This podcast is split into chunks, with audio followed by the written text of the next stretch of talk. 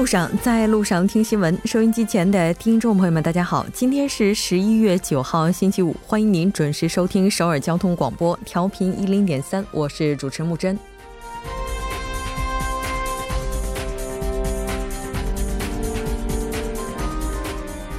时隔一年零六个月，文政府执政后首届经济领导班子，经济副总理兼企划财政部长、青瓦台政策室室长迎来了换届。这个时间点呢，也要早于各方的预期，而原因则是内外兼有。青瓦台社会首席秘书已经被任命为青瓦台政策室室长，但经济副总理提名人国务调整室室长洪南基接下来仍然要面临听证。新的发动机动力将十足，但人们的疑惑在于方向是否需要调整。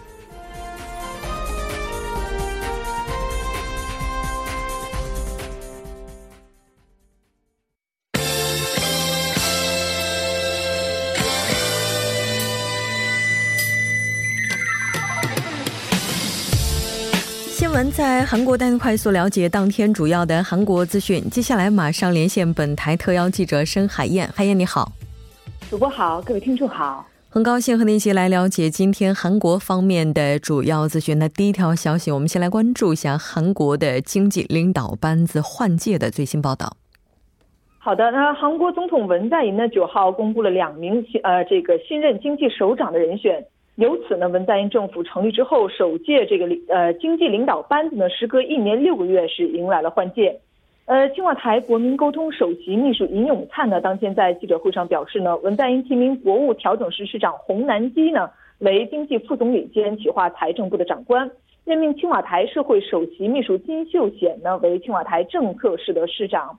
呃，那据这个分析呢，文在寅决定同时来更换两大经济首长呢，是因为前任的这个经济副总理金东延和青瓦台政策室的市长张夏成呢，他们在制定这个经济呃政策方面呢，不时会传出不和谐音。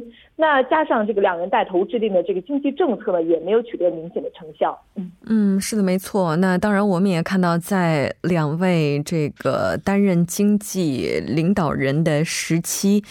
跟野党之间应该说也是存在着很多的分歧那。我们也了解到和朝野之间的分歧也是有一定关联的。那接下来的话，应该说要走马上任的这两位，也是为了确保政府的施政理念。呃，没错，是这样的。尹永灿表示呢，这次的人事变动呢，是为了确保政府施政理念和基调的连续性，呃，同时呢，有利来推进文在寅在施政演说中提出的这个建设共同富裕的包容性国家这一蓝图。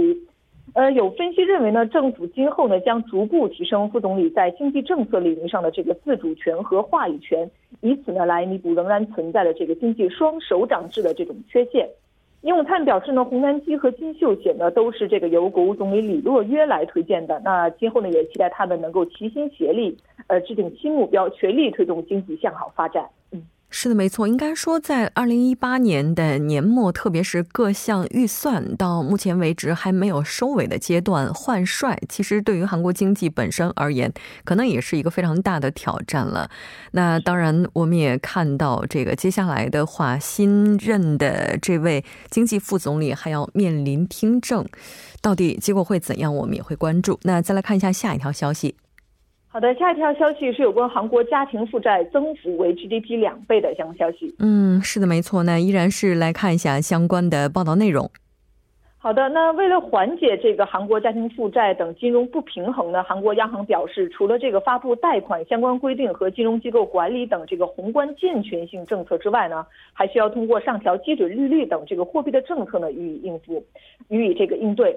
那分析认为呢，这个言论呢暗示了央行将在本月三十号的这个金融货币委员会的会议上呢加息。呃，央行八号呢向国会提交了这个货币信用政策报告，并且指出呢，韩国存在与这个收入对比的家庭负债率增幅上升等金这个金融不平衡的问题，这和房价上涨有关。那因此呢，在实行货币政策的时候呢，需要留意金融稳定。嗯，是的。那我们也来看一下韩国央行发布的有关数据情况。呃，央行发布的这个数据显示呢，韩国家庭负债的增幅呢，从二零一六年的第四季度的这个百分之十点一呢，降到了今年第二季度的百分之七点七。呃，分析认为呢，政府发布的这个房产政策和贷款相关规定呢，是让这个家庭负债的增幅呢有所减少。但是家庭负债的增幅呢，仍然是达到了韩国名义 GDP 的两倍以上。那以这个名义 GDP 为准的第二季度的家庭负债率呢，达到了百分之九十八点七。嗯，是的，没错。也就是说，从整体上来看，家庭负债的增加率是放缓了，那并且呢，也是和以往相比得到了有效的控制，而这个的话也是和之前韩国的房产政策相关。那但不管怎么样，目前的这个增加速度依然是超负荷的。那它和韩国房价的上涨是否仍然有关联呢？呃，这个报告称呢，家庭负债的增加呢与这个房价上涨呢不无关联，尤其呢在这个首尔圈地区房价上涨和这个家庭负债增加的这个相互作用下呢，金融失衡又进一步加剧。那报告指出呢，美联储和国际货币基金组织认为呢，应该采取这个宏观及健全性政策来解决金融不平衡的问题。呃，但是这个国际清算银行呢则指出，在这个前者的基础上呢，还应该同时来实行货币政策。认为呢，全球金融危机之后，这个货币政策所扮演的角色呢，越发的重要起来。那为了给这个过热的韩国房产降温，解决家庭负债的这个加剧现象呢，韩国央行也强调了货币政策的重要性。嗯，是的，没错。那当然，我们也看到有分析说，可能在今年年末的时候，韩国央行有可能会上调基准利率。没错，是这样的。那这个央行行长李柱烈表示呢，需要对家庭负债和韩美利差等因素呢采取相应的措施。分析认为呢，美国将在十二月呢再度加息。如果说央行再不与此保持这个步调一致，那么年底韩美利差呢将扩大到一个百分点。那国内外利率这个利差越大呢，外资撤离韩国市场的可能性呢也会变得越大。嗯嗯，是的。那我们也看到，目前在决定上调基准利率的目前这个韩国央行的金通委员会的这个委员当中，已经是有两人在上一次赞成上调利率了。这条关注到这儿，我们再来看一下下一条消息。好的，下一条消息是有关韩国央行称，美国对华加税最多拖累韩国出口缩水百分之零点五的相关消息。那应该说，从今年三月份到九月份，中国和美国之间的这场贸易战啊，打的是愈演愈烈的感觉。那对于韩国而言的话，可能很难避免不受池鱼之殃。那我们先来看一下相关的分析报道。好的，那韩国央行呃八号呢是向这个国会提交的这个。货币信贷政策报告，那这个报告当中指出呢，美国对华两千亿美元商品关税率提至百分之二十五的时候呢，将导致韩国出口呢减少百分之零点三到百分之零点五。那如果美国对其余的这个中国产品加征关税，那么韩国出口降幅呢将进一步增大。呃，今年三月份和四月份的美国对价值五这个五百亿美元的中国商品呢征收关税，那中国呢则是对三十亿美元的美国商品呢征收了关税，由此呢打响了这个中美贸易战。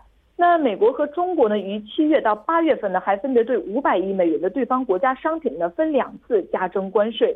呃，因为中美两国的这个贸易额呢占全球的百分之二十二点七，所以说两国贸易争端呢不会止于双边问题。两国呢又都是韩国的重要贸易伙伴，那因此呢，两国贸易摩擦升级呢，势必会给韩国带来负面影响。嗯，是的。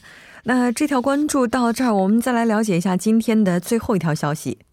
好的，最后一条消息是有关今天首尔中路考试院失火致七人死亡的相关消息。是的，那这个事件也是发生在凌晨。我们先来了解一下相关的报道内容。好的，那首尔中路中路区的一家这个考试院呢，今天九号凌晨呢发生大火，造成了致这个七人死亡，十一人受伤。发生火灾的这个考试院呢，位于首尔市中路区的关水洞。那据目击者称呢，火灾呢最初是发生在三楼出口附近的一个房间，呃，因而呢给逃生呢带来了很大的困难。死者中呢，除了住在这个乌塔房的一个人之外呢，其余呢都是住在考试院的三楼，呃，而没有安装自动洒水系统呢，是导致火这个火势进一步扩大的一个主要原因。嗯，是的，没错。那当然，详细的信息稍后新闻字符依然会带您了解。非常感谢海燕，我们下期再见。再见。接下来关注一下这一时段的路况、交通以及天气信息。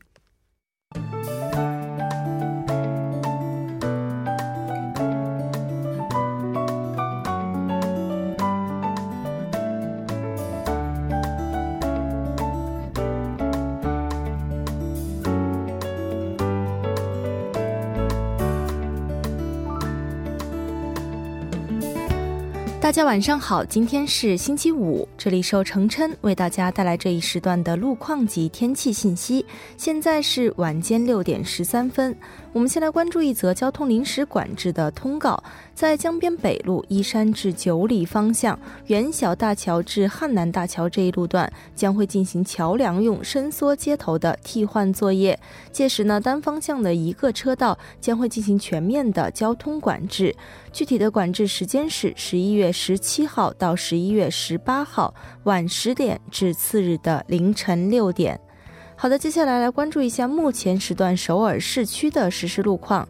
第一条消息呢，来自奥林匹克大路沿四站至新沙十字路口双方向的路段，目前呢，在该路段三车道上进行的道路施工作业已经结束，但受到后续补充作业的影响，三车道暂时还是不便通行的，还望途经的车主们参考相应路段，提前变道行驶。那么天气方面，结束了这一轮的降雨，今天全国的空气质量有所缓解，但周末两天雾霾会再次的袭来，公众在外出时呢，建议做好防护措施。我们先来关注一下首尔市未来二十四小时的天气预报：今天夜间至明天凌晨多云转晴，最低气温八度；明天白天晴，最高气温十六度。好的，以上就是这一时段的天气与路况信息，我们稍后再见。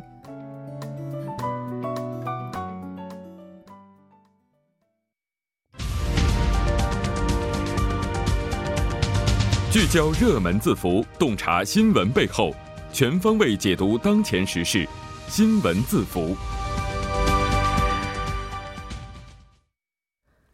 好的，欢迎回来，聚焦热门字符，解读新闻背后。接下来马上请出栏目嘉宾音乐，音乐你好，你好，主播，大家晚上好，非常高兴和您一起来了解今天的新闻字符。其实刚才我们已经简单的预告过了，咱们今天要看一下在凌晨发生的这一起事故。对，那今天给大家带来的主题就是消防安全死角考试院，也就是说，今天我们不不是单纯的指这一个事故来分析，而是说通过考试院这种居住的模式，我们来讨论一下为什么。在韩国的考试院属于这种火灾比较多发的，就是说消防这个安全系统它盖不到的这样的一个情况。嗯。其实提到考试院，如果大家对它有所了解的话，可能在我们的印象当中是非常狭小的，会有这样一个印象哈。对，那它到底是怎样的一种住房形式？我们先来了解一下。对，那我今天也简单做了一下相关的这个了解啊。那我们这个导演这边也提到过，它是这个韩国比较有的这种比较独特的一个居住的形式。当然，日本这边也有一个类似的，但是名字可能不太不太这么叫。当然，其实现在随着这个中国城市化的发展，在中国的大城是我们也能见到过类似的这种，我们叫做隔板间儿。嗯，对，当然它这一点的话，韩国的考试院可能还有一点点不太一样啊，因为有的这个考试院据说是有这个可以有公共厨房，是会提供这个米饭和这个泡菜这样等等。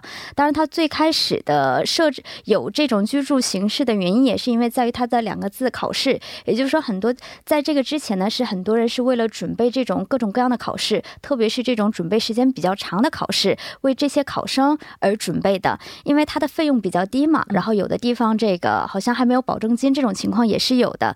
但是据了解，就是特别是从这个金融风暴之后，近二十年，有很多的这种考试院呢，不再是只有这些考试的考生居住，也有越来越多的这个上班族，他们选择进入到考试院当做自己的一个居住的模式。所以这个口西文韩语的考试院也有叫做这个口西泰。国西泰的这样的一个说法，当然还有一点就是跟咱们这个在韩的中国人，特别是留学生有关。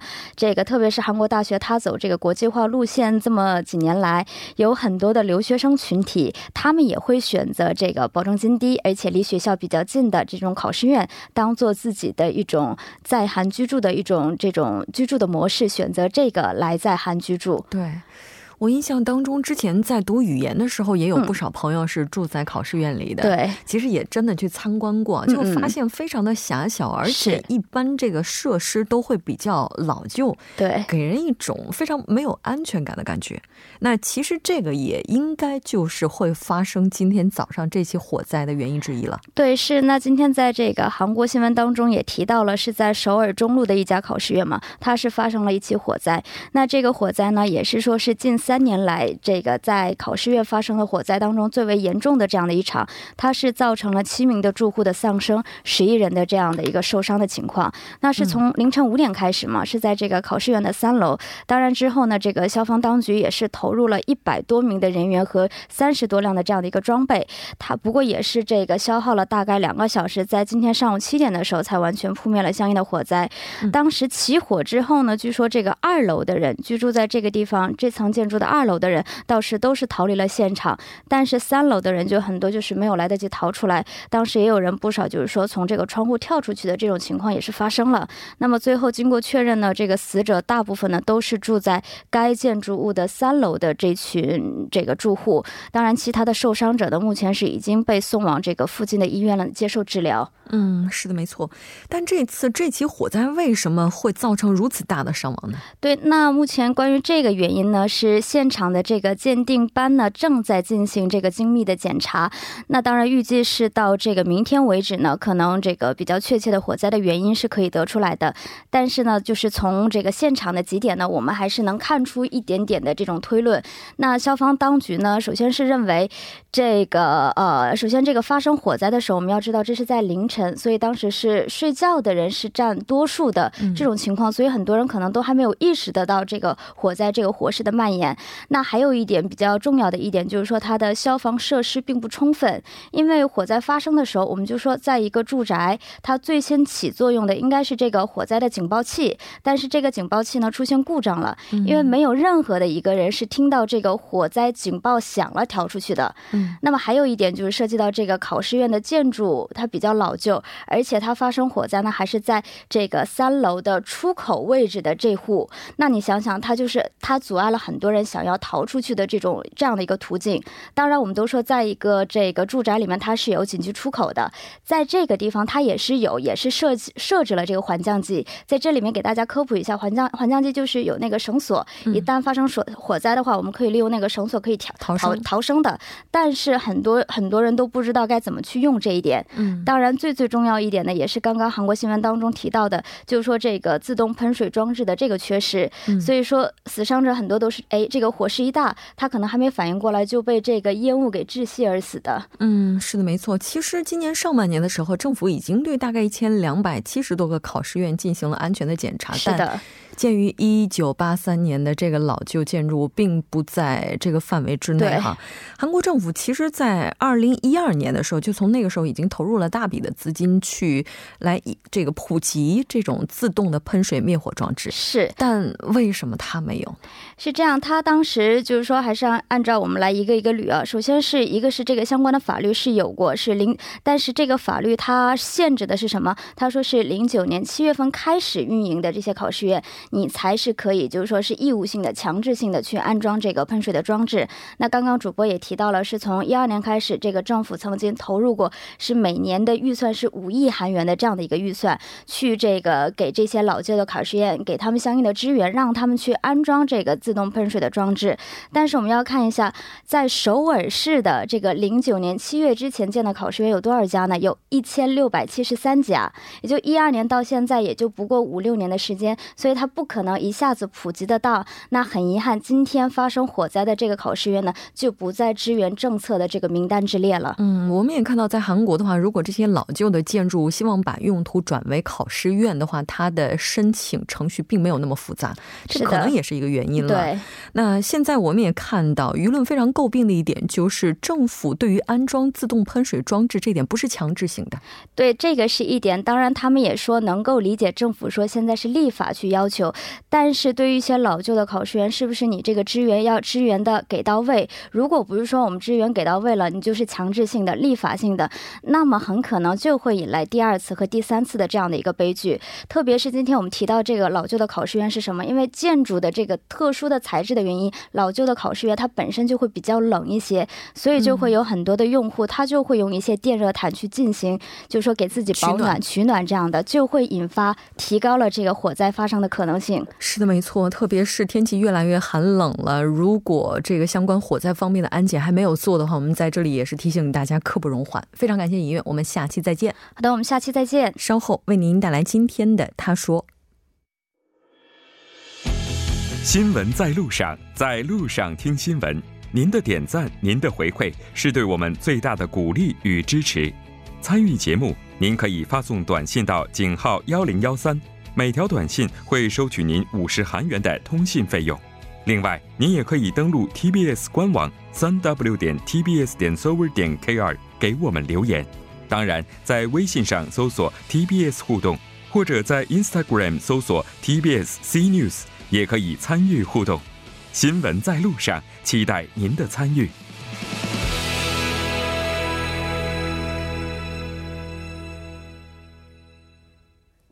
好的，欢迎回来听他说评舆论内外。接下来马上连线特邀嘉宾，来自 Digital 大学的郑明书教授。郑教授你好，主持人你好，听众朋友大家好，我是首尔 Digital 大学中国学系郑明书，很高兴和您一起来了解今天的他说。我们先来看一下今天的语录是什么。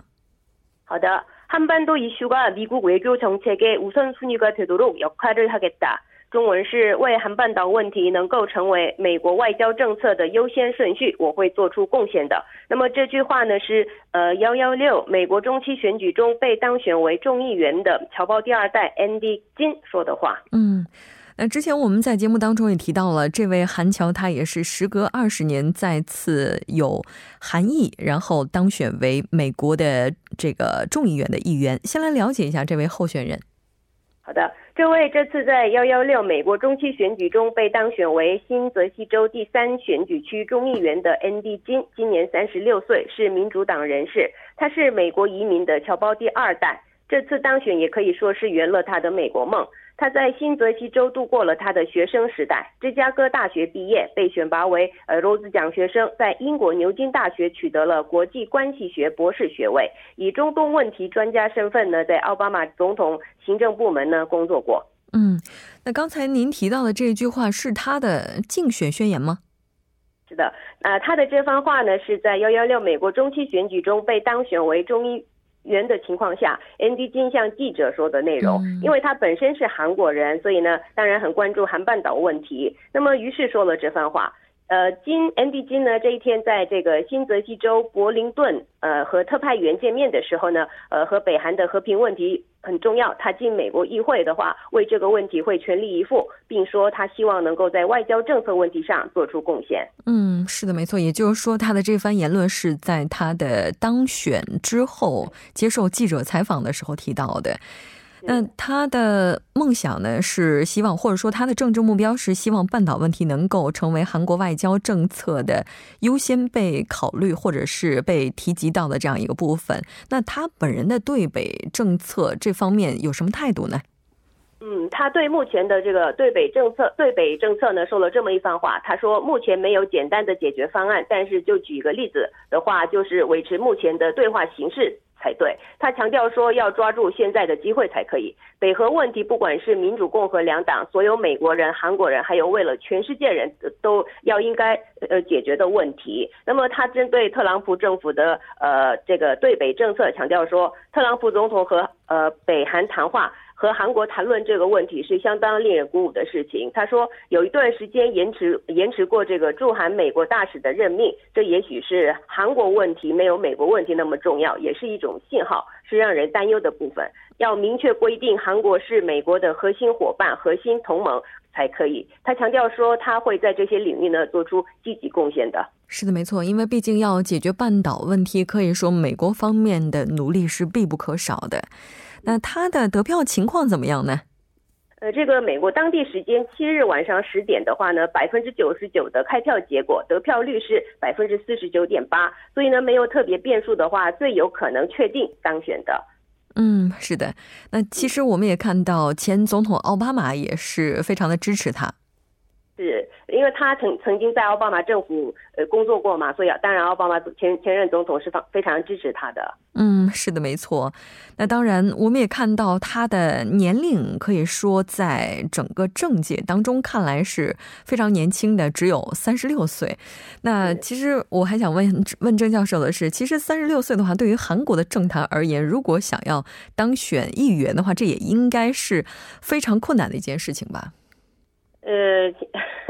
呃，其实也有很多年轻人有从从呃正正在国会工作的，也有年轻人。像就是年轻一一代的人很多，呃。是的，没错。我们知道的有时，哎，是这样的。是的，没错。我觉得那大家可以也以他为参照，只要不放弃努力，用自己的热情去感染更多的人，一定能够去实现自己的政治抱负。非常感谢郑教授带来今天的这一期连线，我们下期再见。好，谢谢。那稍后半年过后马上回来。